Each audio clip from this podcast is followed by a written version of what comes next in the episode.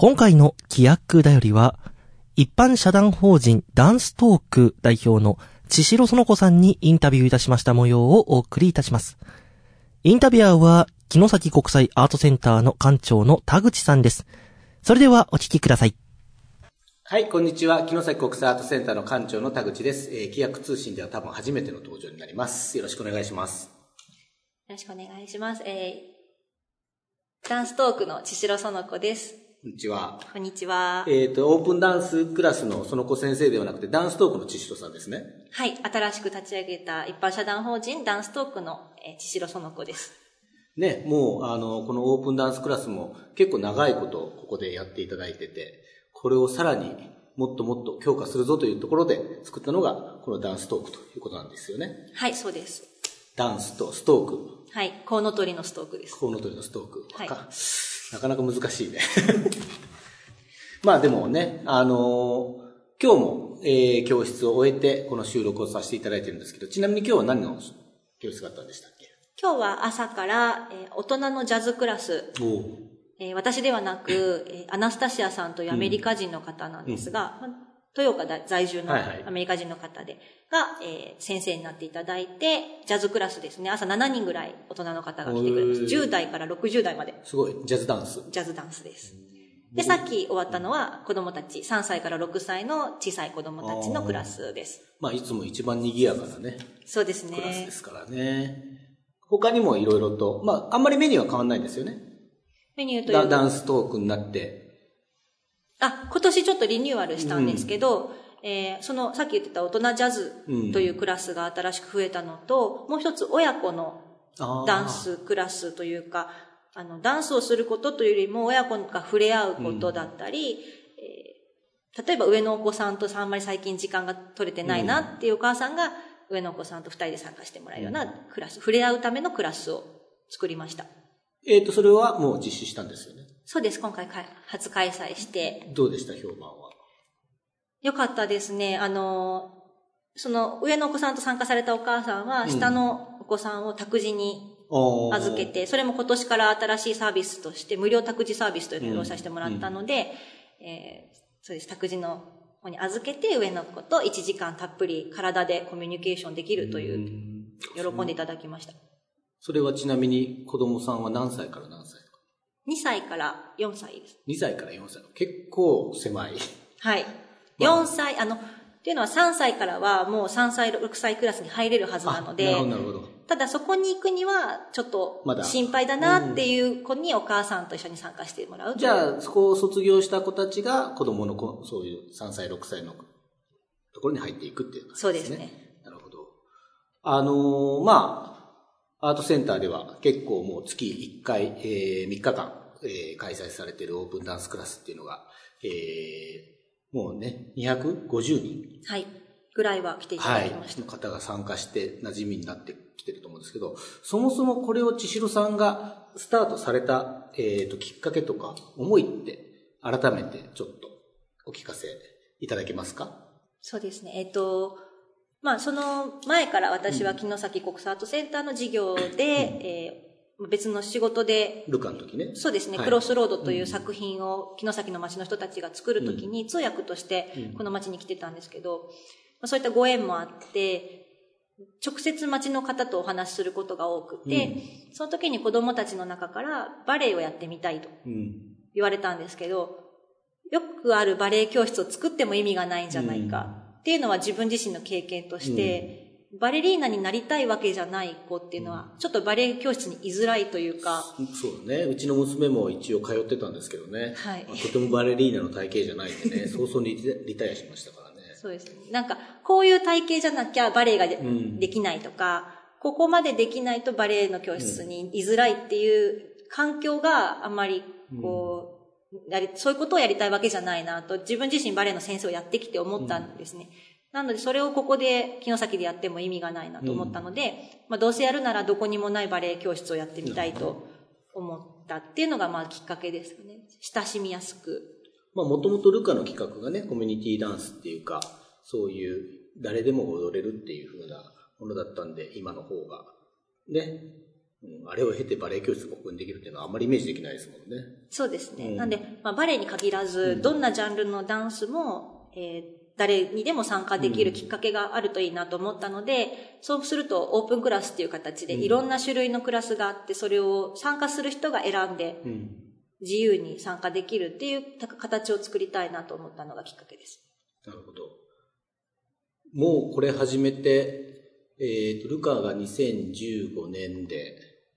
15年、作品を作ったのは16年。あれ？あ、15年、15年6月ですね。15年6月で。その後の。その後やって3年。2016年からオープンクラスを始めて、ね、今が3年目です。ですよね。どうですか？どんな感じかですか？そうそう。いやー、やっぱやったな。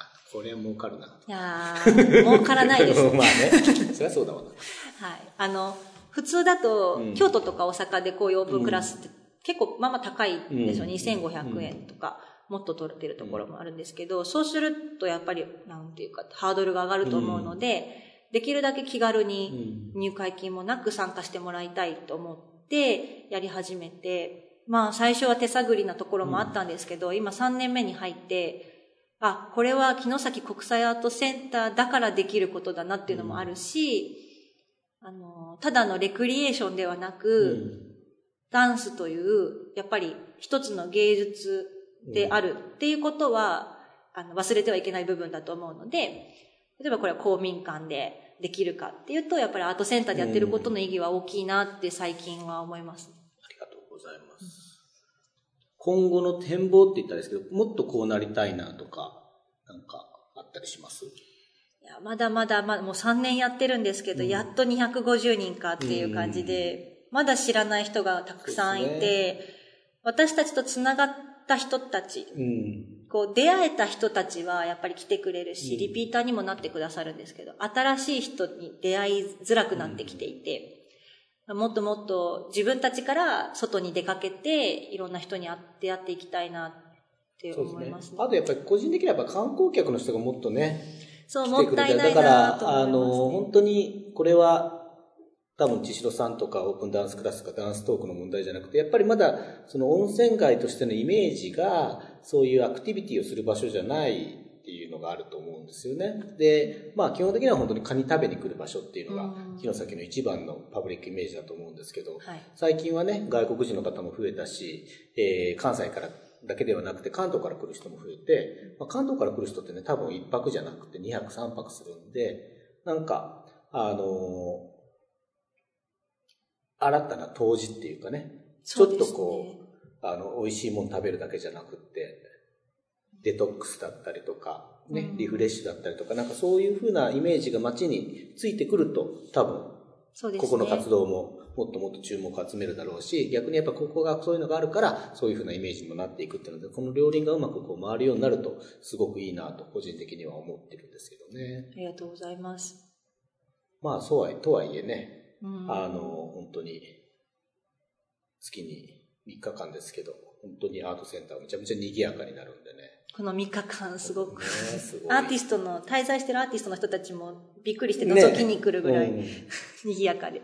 ね、でも本当に、あの、滞在する人たちも、あの、すごい刺激っていうかね、やっぱりここになんかそういう風な文化があるっていうのは多分、あの、励みにもなると思うし、あの、ね、続けていってほしい活動だなと、本当に思ってますんで。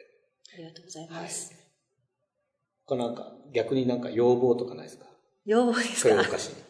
豊岡市に対する要望ですか、うん、いや、なんて言うんでしょう。なんか豊岡市って城崎だけじゃもちろんなくて、ね、日高とか伊豆市とかいろんな他のところからも来てくださる方今私たちのところにもいるんですけど、うんそういう人たちに届け、届きたいなっていうのは思いまして、城崎に踊りに来てもらいたい。ね。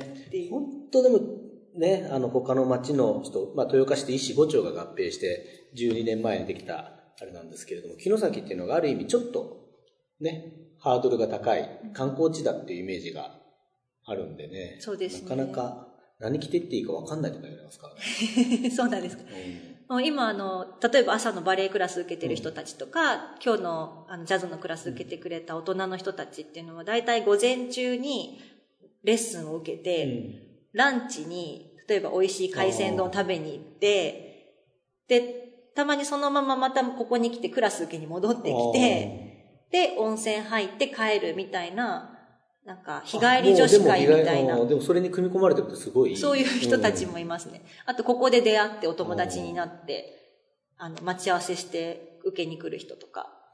で、今、あの、ちょっとチラシがね、変わって、はい。あの、温泉楽しみに行きましょう、みたいな感じで、で、えっ、と、それに付加価値としてダンスもあります、みたいな感じのにしたんですけど、まさにそういう風な人がいるということですね。そうですね。逆に私たちがその人たちからインスピレーションをもらったというか、ね城崎だからこそ楽しめる、うんまあ、他の要素がいっぱいあるんだなって、温泉だけじゃなく、うん。はいね、美味しいご飯屋さんもね、そうです。ボコボコできてますからね。そうですねなるほど。ありがとうございました。はいなんか、最後に一言宣伝でもいいですし。宣伝ですか？私たちはさっきも言ったけど、いろんな人に出会いたいなと思っているので、あの、ダンストークという法人にしたということもあり、オープンクラスに限らず、ここに来れない人たちが例えばいるとしたら、うんあの、いつでも出かけていきたいと思っています。で私と、まあ、谷垣さんであったり、アナスタシアであったり、あの、メンバーがどこかに出向いてクラスをさせていただくということも、うんあの、どんどん受け付けようと思ってますので、例えば福祉施設だとか、あえー子供園さんだとか、どんなところでも、あの、5人以上いれば、はい、行きますので、来てほしいんだけどっていうのがあったら、あの、ウェブサイトからメールを送っていただければ、いつでも調整してまいります。ということが一番の宣伝です。はい。えっ、と、じゃあ最後にウェブの URL は？えっ、と、https ダブルコロンっていうんですか？はい。スラッシュスラッシュ danstork.com つまり、えーダンストーク .com です。ダンストークドットダンスに、ダンスの数は S, S です。はい。CE ではなく S です。そこからストークストーク、ドットコム。コウノトリはい。もしくは、あの、検索で、英語でダンストークって検索していただくと一番に出てきますんで。いや、でもそれスペルわかんないで検索できないでしょ。D-A-N-S T-O-R-K で。ダンスコウノトリで出てくるようになったらいいっす。そうですね。あと日本語検索でなぜか出てこないので ちょっともう少し検索がヒットしないと。はい。ということで、皆さんダンストークを頑張って検索して上位に、はい、お願いします。していただければと思います。今日はどうもありがとうございました。はい、ありがとうございました。